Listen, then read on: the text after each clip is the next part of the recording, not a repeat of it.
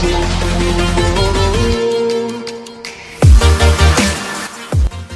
guys, Manu this side from Marketing Wikipedia team and welcome to this new episode of the podcast series जहाँ पे आज हम discuss करने वाले हैं कुछ ऑन पेज एस हैक्स जी हाँ दोस्तों हम लोग ऑलरेडी ऑन पेज एस के तीन बेसिक मॉड्यूल कंप्लीट कर चुके हैं पिछले तीन दिनों में और आज और कल मैं डिस्कस करूँगा कुछ on page S hacks right तो आज का जो टॉपिक है मेनली वो होगा uh, कि कैसे अदर चीज़ है, जो ऑन पेज एस के बेसिक मैंने तीन पार्ट कंप्लीट कर दिए हैं, तीन एपिसोड्स उसके अलावा भी और क्या क्या हैक्स हैं, जो कि ज़्यादातर लोग नहीं जानते, लेकिन हम लोग अगर यूज़ करें तो हमारा ऑन पेज एस और भी बेहतर हो सकता है राइट तो सिंपली आज स्टार्ट करते हैं, बिना किसी टाइम गवाए राइट सो सबसे पहला जो हैक मैं देना चाहूँगा, वो है कि आपका जो हेडर टैग है राइट तो हेडर टैग देखो, बहुत तरह के होते हैं वर्ड में।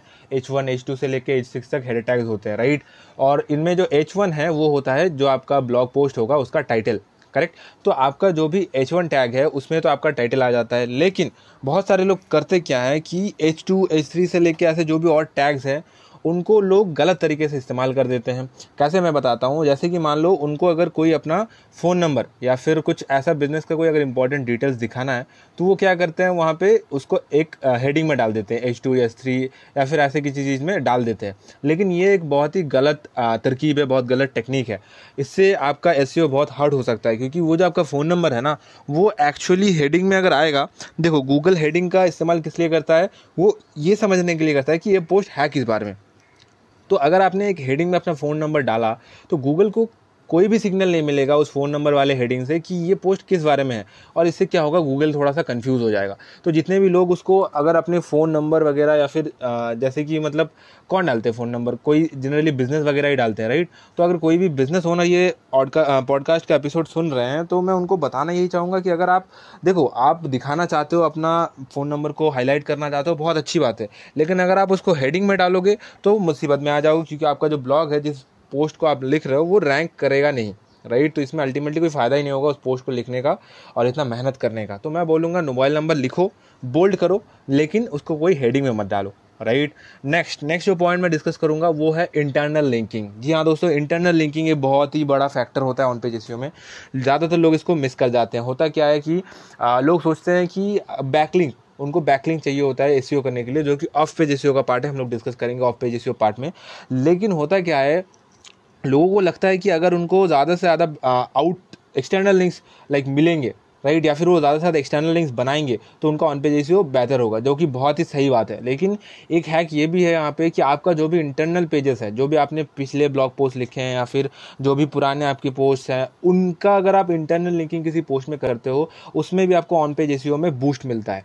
कैसे सिंपल देखो, अगर आपने किसी एक से फॉर एग्जांपल आपका एक ब्लॉग है जहाँ पे आप क्या चलाते हो? विशेष कोर्ट्स ऐसे ऐसे कुछ पोस्ट लिखते हो। तो मान लो आपका एक पोस्ट है गुड मॉर्निंग इमेजेस करके राइट लेकिन अभी आप एक और नया पोस्ट लिख रहे हो गुड मॉर्निंग कोर्ट्स करके या फिर मॉर्निंग कोर्ट्स करके राइट तो यहाँ पे आपका वो जो गुड मॉर्निंग इमेजेस वाला पोस्ट है ब्लॉग पोस्ट वो बहुत ही रेलेवेंट जाता है, क्योंकि लगभग लगभग सिमिलर चीज़ ही है राइट तो आप वो इसमें एक इंटरनल लिंकिंग कर सकते हो। जैसे कि आपने आ, पूरा पोस्ट लिख दिया गुड मॉर्निंग कोर्स वाला और आपने नीचे या फिर बीच में कहीं पे मेंशन किया यू कैन रीड ऑल्सो करके आपने एक हाइपर लिंक बना दिया इंटरनल लिंकिंग की मदद से कि गुड मॉर्निंग कोर्स या फिर गुड मॉर्निंग जो भी आपका पोस्ट था राइट तो इसमें होगा क्या? गूगल को दो चीज़ पता चलेगा। एक तो गूगल को पता चलेगा कि ये जो पोस्ट आप नया लिख रहे हो वो पुराना वाला जो गुड मॉर्निंग इमेजेस वाला पोस्ट है, उससे लिंक्ड है। मतलब इसमें गुड मॉर्निंग का कोई एक सीन है तो गूगल आपको गूगल को समझने में इजी होगा तो गूगल रैंक कराएगा। दूसरा क्या होगा कि आपका जो रीडर है, वो ज़्यादा से ज़्यादा टाइम स्पेंड करेगा। क्यों? मान लो वो गुड मॉर्निंग कोर्स देखने आया, फिर उसने गुड मॉर्निंग इमेजेस का भी पोस्ट देखा तो वो उसमें क्लिक किया, आप दूसरे पोस्ट में गया, और वहाँ पर उसने फिर ज़्यादा टाइम स्पेंड किया। तो अगर आप उनको खाली एक पेज दिखाते, शायद वो दो तीन मिनट स्पेंड करते, वहाँ पर अगर आपने दो या तीन ऐसे इंटरनल लिंकिंग की मदद से पोस्ट दिखा दिए तो शायद वो आपकी वेबसाइट में पाँच या दस मिनट रुक जाए, जिससे कि एक तो अगर आपका ब्लॉग मोनेटाइज होगा तो उसमें आपको एडसन से ज़्यादा पैसा मिलेगा। दूसरा होगा आपका बाउंस रेट कम होगा तो गूगल आपको प्रमोट करेगा राइट तो अभी आगे जो मैं हैक डिस्कस करूँगा उसको हम लोग बोलते हैं एंकर टेक्स्ट तो एंकर टेक्स्ट क्या होता है? सिंपली अगर आपको आ, किसी चीज़ मतलब किसी किसी वेबसाइट को मेंशन करना है अपने वेबसाइट पे या फिर कोई इंसान अगर आपके वेबसाइट को मेंशन करता है राइट तो वो जो कीवर्ड की मदद से आपको मेंशन कर रहा है हाइपरलिंक दे रहा है या फिर आप दे रहे हो उसको हम लोग बोलते हैं एंकर टेक्स्ट से फॉर एग्जांपल आपका ब्लॉग का नाम है इमेजेस बाज़ार राइट कोई भी एक इमेजेस शोरूम या फिर कुछ भी कुछ भी नाम है सही? एक्स वाई जेड कुछ भी नाम है। तो अगर आपको ज़्यादातर जो बैकलिंग्स है वो एक्स वाई जेड या जो भी आपका वेबसाइट का नाम है या, या फिर जो भी आपका ब्रांड नेम है उसमें मिलता है राइट उसमें हाइपर लिंक करके मिलता है।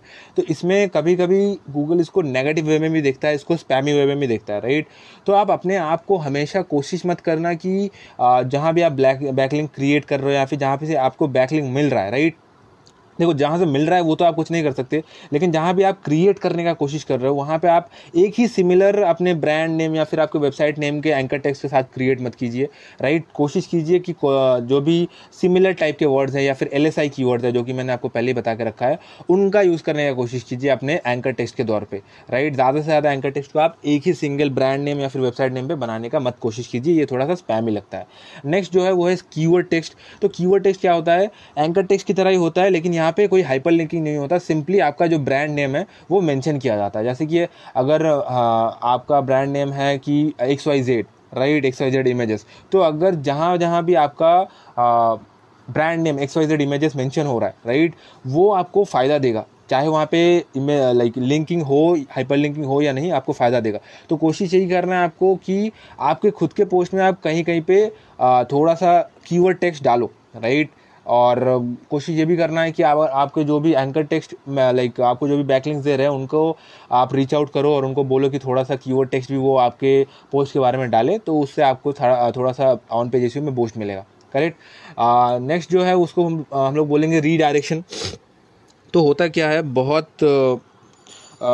टाइम पे हम लोगों को कुछ कुछ पोस्ट जो है वो माइग्रेट करना होता है या फिर रीडायरेक्ट करना होता है दूसरे किसी यूआरएल में राइट या फिर हम लोग नया कोई ब्लॉग लिखते हैं और उसको लाइक होस्टिंग या कोई कोई सर्वर से रीडायरेक्ट करना चाहते हैं तो हम लोग क्या करते हैं रीडायरेक्शन के कोई प्लगइन्स वगैरह लेके रीडायरेक्ट करते हैं राइट लेकिन इसमें दो तीन चीज़ें ध्यान रखने वाली बात यह है कि पहली बात, आपका जो रीडायरेक्शन है, वो three zero seven temporary redirect नहीं three zero one permanent redirect होना चाहिए राइट दूसरा जो है कि रीडायरेक्ट बहुत ज़्यादा टाइम नहीं देना चाहिए।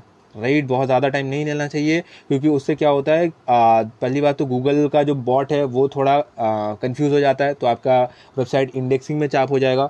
दूसरा जो है, वो बहुत टाइम तो लोडिंग लेगा तो सामने वाला जो यूज़र जो विजिटर है, वो आपका वेबसाइट ड्रॉप कर सकता है। तो बहुत ज़्यादा लॉन्ग जो रीडायरेक्ट है, उसको आप अवॉइड करने की कोशिश कीजिए। ज़्यादा से ज़्यादा आप दो से तीन रीडायरेक्ट करवा सकते हैं, उससे ज़्यादा रीडायरेक्ट करवाना is not good for your S right next जो टिप मैं दूँगा वो है इमेज ऑप्टिमाइजेशन के ऊपर। तो आपको इमेज ऑप्टिमाइजेशन भी करने होते हैं, उसमें ऑल टैक्स वगैरह डालना या फिर आपको इमेज का राइट फॉर्मेट भी चूज़ करना होता है। आपको कभी कभी अगर बड़ा इमेज होता है तो मैं बोलूँगा कोई इमेज ऑप्टिमाइजेशन या इमेज कंप्रेशन प्लगइन का यूज़ करें, जैसे कि compress J P G P N G smush है या फिर एक वेबसाइट है टाइनी पी एन जी या फिर tiny J P G dot com करके, वहाँ पर जाकर आप कर सकते हो। तो अभी मैं कुछ इमेज के फॉर्मेट्स आपको बताऊँगा। से फॉर एग्जांपल अगर आप छोटा सा एनिमेशन चाहते हो, आप जी के यूज़ कर सकते हो। अगर आपको हाई क्वालिटी का इमेज चाहिए तो आप नॉर्मल PNG का यूज़ करो। अगर आपके PNG में बहुत सारे कलर्स हैं, आप पी एन फॉर्मेट का यूज़ करो। अगर बहुत ज़्यादा कलर्स नहीं है तो पी एन फॉर्मेट का यूज़ करो राइट और अगर बहुत हाई क्वालिटी आपको इमेज नहीं चाहिए तो जी फॉर्मेट का यूज़ करो। राइट? ये कुछ इमेज ऑप्टिमाइजेशन के मैंने हैक्स बताए। नेक्स्ट है कि एक इमेज साइट मैप आपको कोशिश करना चाहिए गूगल सर्च काउंसिल में सबमिट करने का। जैसे आप पोस्ट का साइट मैप सबमिट करते हो, वैसे ही कि इमेज साइट मैप भी सबमिट करना चाहिए, जिससे कि आपका जो इमेज है, वो अगर इमेजेस सेक्शन में भी रैंक कर गया, वहाँ से आपको बहुत सारा ट्रैफ़िक मिल सकता है। राइट नेक्स्ट है कि formatting and for readability and feature snip right तो आपका जो भी ब्लॉग है ब्लॉग का जो पोस्ट है, उसका अगर आप फीचर स्निप में रैंक कराना चाहते हो तो वहाँ के लिए आप क्या कर सकते हो, एक लिस्ट टाइप का पोस्ट बना सकते हो। मान लो आप कोई एक लिस्ट पोस्ट बना रहे हो तो उसका एक लिस्ट आप फीचर स्निप में रैंक करा सकते हो। उसके लिए बहुत सारे प्लगइन्स मिलते हैं।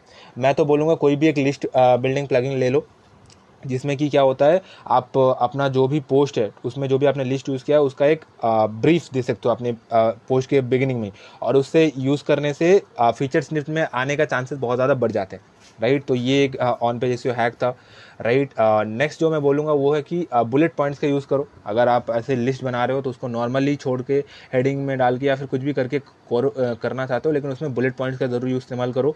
राइट, और सपोर्टिंग जो मीडिया है, वो यूज़ करो। अगर आप ऐसा कोई पॉइंट लिख रहे हो जिसमें आप पिक्चर वगैरह या फिर कोई जी एनिमेशन वगैरह दे सकते हो तो वो यूज़ करो। या फिर बोल्ड आइटेलिक अगर आप करना चाहते हो तो वो यूज़ करो। ये सारे फॉर्मेटिंग ऑप्शन आप अपने फ़ायदे के लिए यूज़ कर सकते हो।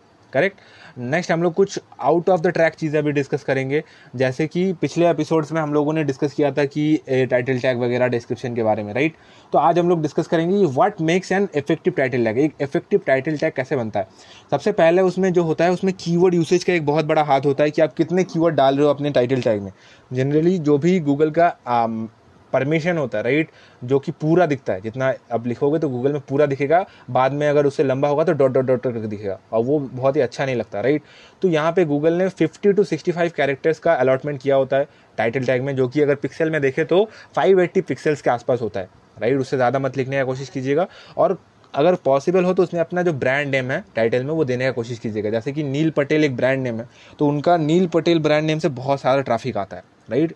अगर आपका भी कोई ब्रांड नेम बनाना चाहते हो, वो आप अपने टाइटल टैग में डाल सकते हो लास्ट में लास्ट में आखिर में राइट नेक्स्ट जो मैं बात करूँगा, वो है कि इफ़ेक्टिव एक मेटा डिस्क्रिप्शन में आपको मैक्सिमम डेढ़ सौ से तीन सौ कैरेक्टर मिलते हैं, जिसको हम लोग पिक्सल में देखेंगे तो एटीन हंड्रेड एंड फोर्टी यानी अठारह सौ चालीस पिक्सल में आपको लिखना होता है करेक्ट और, इसमें जो भी आप कीवर्ड अपना डालोगे, जैसे वो मैं पहले ही बता चुका हूँ, पिछले एपिसोड में आपको कीवर्ड डालने होते हैं अपने, जो भी फोकस्ड कीवर्ड होते हैं नेक्स्ट जो चीज़ के बारे में मैं डिस्कस करूँगा, वो होता है यूआरएल स्ट्रक्चर जी हाँ दोस्तों यू स्ट्रक्चर कैसा होना चाहिए?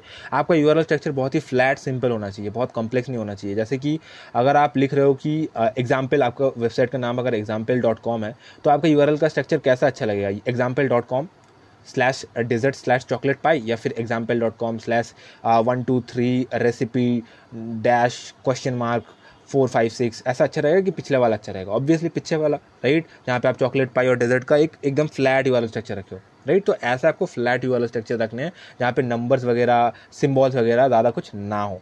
करेक्ट नेक्स्ट अगर पेज ऑप्टिमाइजेशन में हम लोग आते हैं तो आपको पेज ऑप्टिमाइजेशन अपने कीवर्ड के बेसिस पे करना होता है। जैसे कि अगर आपको एग्जांपल फिर से लेता हूँ कि एग्ज़ाम्पल डॉट कॉम आपका यूआरएल है और आप वहाँ पे एक पोस्ट लिख रहे हो व्हाट इज़ एस करके। तो आप आ, अगर वर्टी रेशियो आप लिख रहे हो तो वहाँ पे आप फ्लैट यूआरएल स्ट्रक्चर का कैसे यूज़ कर सकते हो कि example dot com slash verty ratio बहुत लोग क्या करते हैं example dot com slash two thousand fifteen अगर उसने टू थाउज़ेंड फिफ्टीन में लिखा है फिर अगर अप्रैल महीने का पोस्ट है तो स्लैश अप्रैल फिर स्लैश वर्टी इज़ एस इसमें होगा क्या कि अगर आपका देखो पुराना कॉन्टेंट है लोगों को पता चल जाएगा। कि, क्योंकि लोग हमेशा अपडेटेड कंटेंट चाहते हैं तो वो आपके वेबसाइट से बाउंस कर सकते हैं। दूसरा, जो भी आपका यू वाला स्ट्रक्चर है, वो क्योंकि गूगल के सी यानी सर्च इंजन रैंकिंग पेजेस में दिखता है तो अगर आप किसी ऐसे नीच में हो जहाँ पे आउटडेटेड कंटेंट बिल्कुल भी पसंद नहीं किए जाते तो लोग आपके उस पर्टिकुलर ब्लॉग पोस्ट में क्लिक भी नहीं करेंगे। और इससे क्या होगा? धीरे धीरे आपका रैंकिंग जो है, वो ड्रॉप करेगा। करेक्ट नेक्स्ट जो मैं बोलूँगा वो यू आर एल लेंथ आपका यू आर एल लेंथ बहुत बड़ा नहीं होना चाहिए. जैसे कि मान लो, अगर आप प्लम्बिंग सर्विसेज़ देते हो और आपका वेबसाइट का नाम एग्ज़ाम्पल डॉट कॉम है तो एक यू आर एल ऐसा हो सकता है example dot com slash services slash plumbing slash plumbing repair slash toilet slash leaks इतना बड़ा एक हो सकता है. या फिर आप सिंपली क्या दे सकते हो example dot com slash plumbing repair slash toilet तो दूसरा वाला बहुत छोटा है और दिखने में भी अच्छा है. करेक्ट तो आपका लेंथ छोटा होना चाहिए। और यूआरएल में जो कीवर्ड आप यूज़ कर रहे हो राइट वो आपका बहुत ज़्यादा कीवर्ड स्टेप नहीं होना चाहिए। जैसे कि यहाँ पे मैं एग्ज़ाम्पल दूँ अगर कि example dot com slash Kolkata dentist slash dental services slash dental crown तो आपने डेंटल कितना बार यूज़ किया देखा? लेकिन अगर आप इसी को भी ऐसे कर सकते थे कि example dot com slash dental service slash dental crown ऐसा भी आप कर सकते थे। तो ये बेटर रहता। करेक्ट और इसमें आपका कीवर्ड भी आ गया। नेक्स्ट जिनको हम बोलते हैं स्टैटिक यूआरएल आपका राइट right, आपका जो भी यूआरएल होना चाहिए वो ह्यूमन रीडेबल होना चाहिए। जैसे कि अगर आप देख रहे हो example dot com slash blog question mark I D one two three इसका ह्यूमन रीडेबिलिटी बहुत कम है। लेकिन अगर आपका ऐसा होता कि example dot com slash Google algorithm changes same चीज़ अगर आपने यहाँ पे कीवर्ड का भी इस्तेमाल कर लिया और ह्यूमन रीडेबल भी हो गया। राइट? नेक्स्ट क्या है कि अगर आपको ऐसे चीज़ें लिखनी है, अपने कीवर्ड्स लिखने हैं तो उसके बीच में हाइफेंस का यूज़ करो। ऐसा नहीं कि गूगल एल्गोरिदम चेंज आपने एक बार में लिख दिया। वो पढ़ना बहुत मुश्किल होगा, लेकिन अगर आपने ऐसा लिखा Google dash algorithm dash change तो ऐसा ये अच्छा रहता कि example dot com slash Google dash algorithm dash change तो ये ह्यूमन रीडेबल ज़्यादा होगा। करेक्ट? तो हाइफन का यूज़ कीजिए। और नेक्स्ट है केस सेंसिटिविटी यहाँ पे आपको ध्यान रखना है कि आपका सारा जो यूआरएल है वो स्मॉल कैप्स में होना चाहिए right cap caps lock on करके बिल्कुल मत लिखिएगा। स्मॉल कैप्स में होना चाहिए। कि स्मॉल जो भी आपका फॉन्ट है स्मॉल में होना चाहिए राइट नेक्स्ट uh, है कि जियोग्राफिकल आप मॉडिफाइज डाल सकते हो और अपना इंश्योर यही करना है आपको कि आपका जो प्रोटो यूआरएल है उसमें H T T P S लगा होना चाहिए। एस एस एल सर्टिफिकेट आप लगा सकते हो। Correct? H T T P नहीं H T T P S होना चाहिए। Thank you for listening to this episode guys and अगले एपिसोड में फिर मिलते हैं। Manav this side signing off thank